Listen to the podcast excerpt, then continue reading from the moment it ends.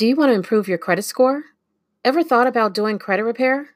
In this episode, Rod Griffin of Experian dispels the myths and shares the truth about credit, credit scores, and credit repair companies. Welcome to the Financial Fornicating with Madam Money and Friends podcast, where fun financial tips are shared for sexier and healthier relationships with your money and credit. I am your host, Tara Jackson, aka Madam Money. And I did this interview several months ago with Rod Griffin of Experian. He is the educational um, expert of all things credit at Experian, and he shared some awesome tips. And I thought I'd share this for the second episode of season two because there's so many credit repair companies that are coming out, so many people that want to improve their credit, whether they have colorful credit or whether they have really good credit and they just want to increase their credit by a few points or a few couple hundred points. But Rod is the expert, so I wanted to share this episode that he did for one of my master classes. So again, you get it for free you're welcome. Enjoy and take lots of notes.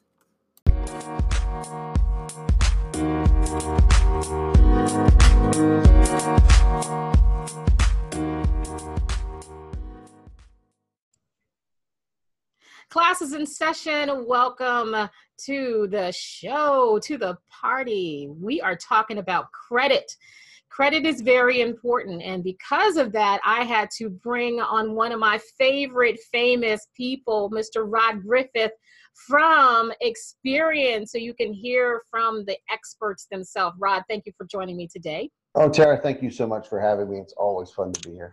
You know, and you are one of, like I said, you are one of my favorite people, but tell the world how awesome you are. well, I don't know about that. I just love what I do and, and share the same passion you do. I, am director of consumer education and awareness for Experian, which people know as the one of the largest credit reporting companies in the country. And my job is to help people understand who we are and what we do and how they can be empowered by using that, that credit report. It shouldn't be a mystery to them. It should be a tool they have that they can walk into a lender, know exactly what they're going to see, and know that they can get the credit they need when they need it and get access to quality credit, not high interest, predatory kinds of things, but lower interest, low fees. Uh, and that's what I love about what I get to do. I get to help people understand how to be empowered. That's wonderful. And I love the work that you do. You do a lot of um, videos, especially on on Twitter um, and mm. some other channels as well, as well as the the, the Twitter chat credit chat yeah. that I participate in several times, and I just love it. And it's really to help educate consumers about their credit. Yeah, those that want to know. Yeah. Yeah, I mean it really is, and that's you know I have the the great pleasure of doing a, a live Periscope twice a week, and that's what we do is we answer questions from people, and I find that that dialogue to be the most powerful thing we can do because we're answering people's questions. I'm not doing uh, and what I call death by PowerPoint. Mm-hmm. Um, but anybody in the corporate world knows how to do. Um, but if you can answer the real questions from real people, it's so much more powerful. Absolutely. Absolutely. I love questions. So, because you love questions like I love questions, we're going to get into a series of questions for you for this class. Okay. okay. Uh, we know that credit is very important. It's very, very important to obtain credit, but you know, we have other people that look at our credit too. We have people, you know, utility companies, insurance companies, um, rent, you know, all of those landlords, everybody kind of looks at your credit. But there seems to be a misnomer of what is on the credit report and what is not on the credit report. Can you share a little bit about what is and what is not on the credit report?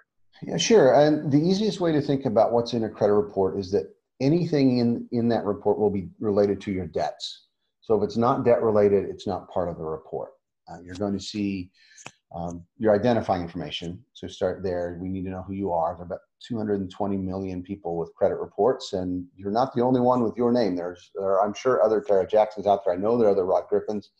Uh, so we need to know who you are and be able to match that information accurately. So your name, address, social security number, date of birth, and so on is part of that report. The heart of any credit report will be the account information what kinds of accounts do you have? Do you have credit cards, what we call revolving accounts? Do you have installment loans? Do you have mortgage loans? Do you have car loans? And it's going to show your principal amount on an installment loan. It will show your credit limit on a credit card. It will show your balances that are remaining. most importantly, it's going to show whether or not you're paying those bills on time or if you're late. And if you are paying on time, that's great. If you are late, that's going to be really bad for your credit scores. It's going to hurt your ability to get credit. So that's the, the most important piece of information. You'll also see a record of who's looked at your credit reports, what we call inquiries. So if you apply for credit, lender's going to see what we call a hard inquiry, meaning there's potentially a new account that doesn't show yet on your credit report and that someone's looked at that report. That can hurt your scores a little bit, usually just for a short time, a couple of months, and then there will be a new account and that becomes the big issue as related uh, rather than that inquiry. But you'll see those. You'll also see what we call soft inquiries. So if you get pre-approved offers, I always tell people be proud if you get pre-approved offers. That means they want you to be a customer. You can say no, and that and no is the most powerful word in credit, uh, and especially in debt. But pre-approved credit offers, you may see lots of those reviews by existing lenders, getting your own credit report those don't hurt you in any way. They're just there to show who's looked at that report.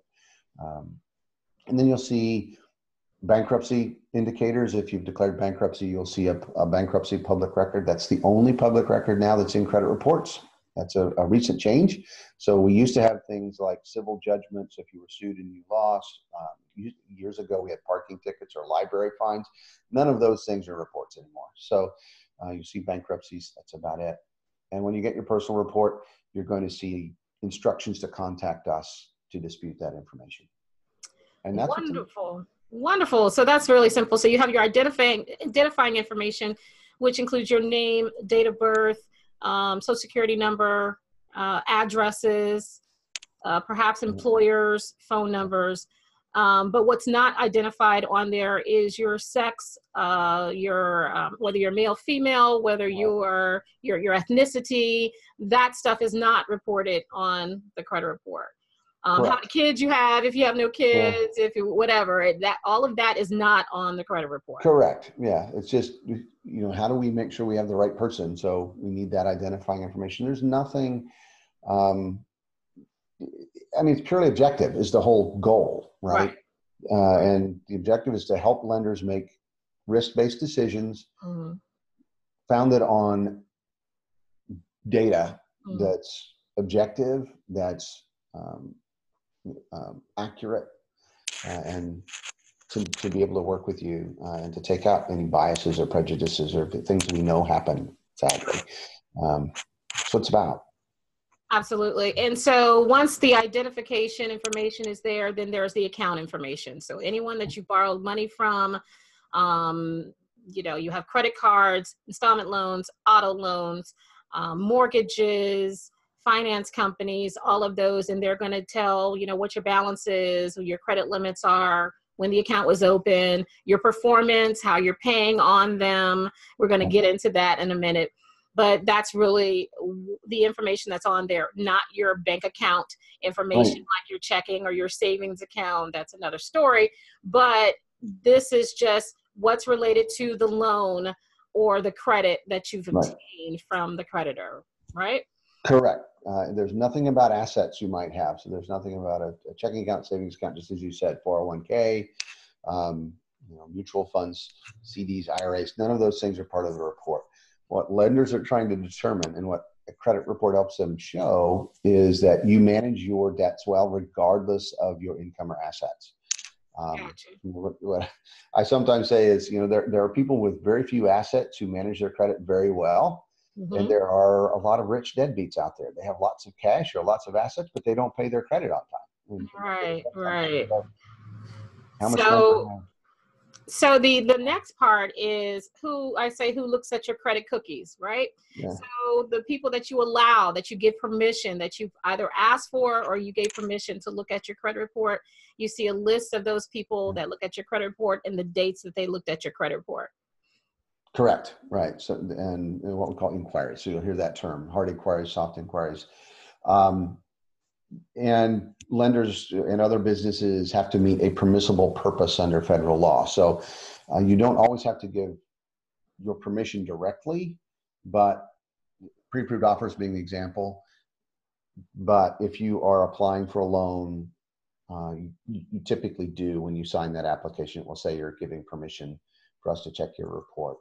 Um, Yeah, when you're applying for a loan, also if you're opening up in an account, uh, a bank account, sometimes the financial institution may pull your credit report for qualifying purposes. Um, some credit unions do that as well. So you've relatively given them permission. Um, employers will ask to pull your credit report as well, but that's a different report. That's an employer that's report. Right? Yeah, exactly. And when an employer, the, employer purposes are the only time that you are the federal law actually says you must give express written permission on a separate form before they can get that credit report. And the report they get is a limited version. So any information that would violate equal employment opportunity act regulations so dates of birth for example aren't part of that report. We take out account numbers things like that. So uh, a limited version, and employers never get credit scores. That's a, a, very common myth. They never get a score, they just get the report. All right, so we'll dispel that myth that your employer or employers, potential employers, do not see your credit score. They only see a limited um, information, uh, and that's usually they're looking for any possible embezzlement things or anything um, that may be uh, may hinder you from having the ability to do the job. So and which leads me to another question. Um, well, not a question, but a statement. Uh, when I got into financial services, what I didn't realize is that there were different types of reports. Yeah. And so you have a consumer report, you have the financial institution report, you have, there used to be, I don't know if there still is, in uh, auto dealerships, they had a special report that they could pull. I don't know if that's still the case. Utility companies, do they have a different report? Well, it's the same information. So it's just the format generally. Um, you know, so if you get your report from Experian as a consumer, so you get annualcreditreport.com or you go to a monitoring service uh, or you declined and you request a report, you get all of the information we have in our credit report about you. Lenders get the same information minus the soft inquiries, for example. Uh, employers get less even than that, um, but it's formatted differently. And so that's it's the same information. It's just the way it spits out of the machine basically it's designed for computer reading um, you know that sort of thing so and they're with an auto dealer they may highlight the auto loans that you've had things like that right help them review it but it's the same information yeah Awesome. So that's great to know what is on the report and what is not on the report. And thank you for dispelling some of those myths. I know a lot of people thought that their uh, potential employer would see their credit score or whatever, but that's not the case. Limited information. So, speaking of credit scores, let's talk about that. Um, I, I, talk about this a lot, but sometimes it sounds better when it comes from the the experts. Um, the anatomy of a credit score and what goes into calculating the credit score and it's not that serious it's not not as complicated as maybe way way back in the day but let's talk about the anatomy or the calculation of the credit score. Sure. Yeah, and it's and you're right. It's it's what I tell people is it's very complex from a, technical perspective and a programming and mathematical perspective, but it's not very complicated from the position where you and I set or as a consumer. You don't need to know a whole lot to make it work for you. Uh, so it's it's um, you know another analogy of it, it's kind of like driving a car. You want to know how to get it to turn on and go where you want it to. Right. And so knowing that isn't that hard. With a, a credit score, it's pretty simple. You have to do two things to have good credit scores. You have to pay your bills on time every single time. So your payment history is the most important factor in every credit score. And you have to keep your credit card balances low. If you do those two things, what we call utilization rate with the credit card balances, those are the two most important factors. So if you pay your bills on time, keep your credit card balances low, you're going to have good scores eventually, if you don't already, uh, because everything else kind of builds on those two things. Uh, the rest is it looks at how long have you had a credit history. So the longer you've had a positive history, the more um, beneficial it's going to be to the score. What's your mix of credit? What kind of accounts do you have? Do you have installment loans and revolving accounts and mortgage loans? Over time, those build. You can't go out and get all of those all at once and say, now I have it, um, but it just builds. And then what are you doing recently? Have you opened new accounts? Have you closed accounts? Have you brought things current? Have you fallen behind? Have you applied for new credit? So recent being last three to six months or so. And then, you know, what's your capacity overall? You know, what's what uh, kinds of installment loan balances do you have, and you know, are you managing things well? So that's really it. Pay your bills on time, keep your balances low. There aren't any big secrets. Yeah, yeah. And you know, if you want to know the calculations, it's you know 30 35% is based yep. on your how you make how you pay your pay your payments or how you pay your credit so pay it on time and the 30% is the utilization of your credit card's line of credit now what is i know a lot of people have a different number and i don't know if there's a specific yeah. percentage of the balances that you should have but do you what is is there a you know a specific like keep it below 30% 50% whatever yeah, so when we talk about utilization rate, um, and you hit two key points, payment history for most scores is somewhere between 35 and 40% of the score, give or take, and utilization rates going to account for another 30% or so. So you're talking 60 to 70% of the score of those two factors.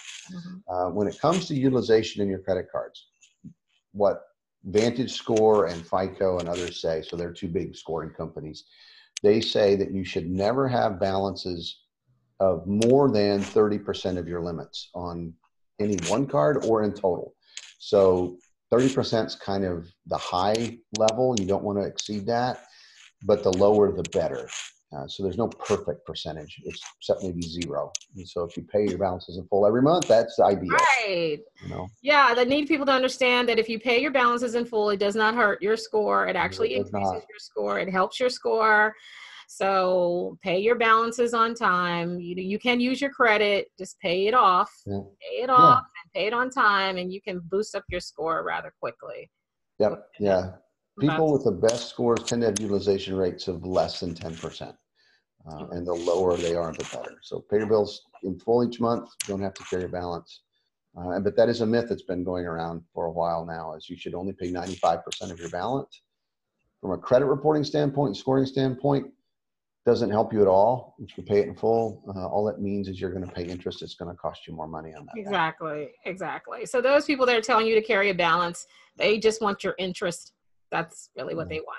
So. Yeah, or they don't understand what that really does. Uh, you know, so they think there needs to be activity and showing something. But if you pay the balance in full, the balance that shows on your credit report is the balance on your billing statement in most cases. So even if you're paying it in full, it's going to show a balance.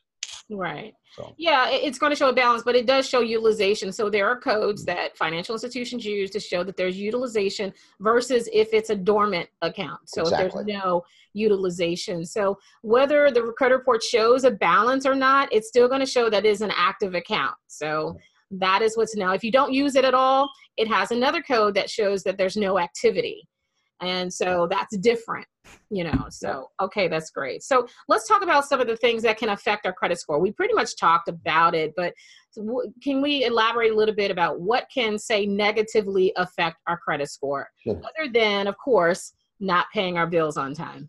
Yeah i mean that's the big one. So you know if you miss a payment and you're more than 30 days late it's going to really have an immediate effect. Mm-hmm. uh, you know there but there are other things that go into scores as well that that can can hurt them. Um, you know, it, again, maxing out your credit cards, those are the two obvious ones. You don't want to apply for too much credit all at once. So you don't want to go out and apply for 20 different credit cards. Uh, you'll find that, you know, that is seen as a sign of risk and can affect scores. Uh, you know, if you're close an account, probably should not do that if you're planning to make a major credit purchase in the next three to six months or so because if you close a, a, credit card, you lose the available limit. That affects your utilization rate. So that can be an issue. Uh, typically, not a lot and not for too terribly long, but it, it can hurt your score. So be cautious about closing accounts. Uh, those are two kind of uh, common ones that uh, you know you need to be aware of. And also, if it's a bankruptcy, that can negatively affect oh, your yeah. credit. Um, you, you mentioned closing. settling accounts, negotiating yeah. debt settlement, you know, things like that. So if you don't fulfill the entire terms of the contract and you negotiate settlement, sometimes you hear the word consolidation. Uh, it's often refer, really referring to debt settlement. Uh, that will hurt your credit score significantly because you don't fulfill the terms of the contract. So awesome. And then, of course, there was another thing I was going to say and I forgot, but yeah, pay your bills on time. That positively affects it um, uh, avoid, you know, even with collections, collections that may have been charged off or old, if you pay them off and they're reflecting as paid, doesn't that help your credit at some point? Absolutely. Now, especially uh, if you have collection accounts, obviously a very negative factor uh, mm-hmm. uh, in credit scores. But the newest systems, new scores from FICO and Vantage Score, if you pay a collection account, when it's updated to show paid in your credit report, the scores will exclude it from the score calculation. So you can help your scores right away and maybe significantly by, by paying off collection accounts. Wow. And so those are the new laws where if you pay off a collection, it doesn't have an effect on the score any right. Yeah. Yeah. It's a new, it's the new um, scoring models, what we call models algorithms from FICO and Vantage Score. So it's their new systems uh, that are, are um, treating collections differently. Same thing with medical collections. They they weigh a little less heavily. Mm-hmm. They don't get, they don't hurt the score anymore. So um, yeah, some big changes there in scoring. Wonderful. Um, so a lot of people are in the new uh, network marketing business of credit repair, right? Yeah. I don't know if you've seen that. And not knocking them or whatever, but I always say that whatever you pay someone a fee to do, you can do it for free. Mm-hmm. So you can repair or correct your credit um, yourself. And I know that Experian has great resources um, to help people understand what's involved with their credit and how they can improve their credit and so forth. But what are your thoughts about credit repair companies? Do we need to pay credit repair companies? Um, I know that's a loaded question, but. Well, I you know I always say what uh, repeat what the Federal Trade Commission said, and they said you cannot pay anyone to remove accurate negative information from your credit report outside of the time frame specified in the law. So whatever you can, whatever you're paying them to do, you can do yourself for free. Uh, so you can dispute the information with us at Experian if you go to experian.com/dispute. If you have a, current personal report, you went to annualcreditreport.com. There are a lot of websites out, but if you have a current report, put in that report number. It will pop up on your screen, and you just click I need to dispute this and walk through the process. It's very simple. If you don't already have a report, we'll give you a free one. We'll just ask for some information and provide a free report in addition to the free annual report that you get. So as you get a free report and it and as you walk through, we provide educational information around what the information in the report's about, what steps you're taking, what it means, how it works. make it very simple and easy to do. So um, that's awesome. Really simple, really fast yeah so you again you can do you can do whatever eh, you know a lot of things that credit repair companies do they're very persistent with the financial institution and what i think i need the, people to understand is that they're not disputing it with they're not disputing um, experian they're disputing it with the financial institution so the financial institution is bound under federal law to provide accurate information right and Experian reports what the financial institution or the creditor reports. And so they are going to communicate back to the creditor and say, hey, you need to respond and you need to either fix or report correct information or validate that the information is correct. And so the dispute is, although it's being disputed through Experian, the dispute is with the financial institution um, and Experian helps with that process to make sure the information is correct. True. We act as an intermediary on behalf of the consumer. Uh, and we want that information to be correct as well. We want to make sure that the information in our reports is helping you get the credit you need and, and helping the lenders connect. And they want the same thing. So our goal is to connect people, not cause them to be declined. And I've had people say, well, you just want to work for the lender. And that's exactly not true uh, because if all we did was cause lenders to say no, we wouldn't be in business. We want right. to help lenders say yes and want to help you get credit you need. So right, and yeah. and on the financial institution side, you know, my perspective as financial institution side is that why would I want to pay for a report that always gives me negative information yeah. because that's how I make money is through loans, loan interest right. income. Yeah. So my goal is to approve as many people as possible, but I need objective information in order to do that. And so it wouldn't make sense for me to partner with a credit reporting agency that will not help me reach my financial yeah, goals, exactly. right? Right, and, and and help at the same time make sure that you're managing risk and can price things accordingly and uh, help you know make sure that people who have really great histories will pay you pay lower rates than those who might not, uh, and which saves money for everybody um, because you're able to pass on those savings because you have fewer losses. It's really beneficial to everybody. Exactly. And so what I try to tell people about their credit report and their credit score is that their credit report is their financial grade book, right? Yeah. That so when you're in school, you have a grade book of all of the assignments that you've completed and you either pass or fail the assignments. And at the end of the the school quarter or the school year, you get a grade. And it's the average of all of the assignments that you've done. And that grade is your credit score. And so your credit score is your grade based on the information that the teacher received from the assignments that you give them. Yeah. So if you performed very well on your assignments, you're going to have a great grade. If you performed very bad on the assignments, your grade is not going to be so great. Mm-hmm. So sometimes it's not just about the score, it's what's impacting to make the score what it is. Yeah.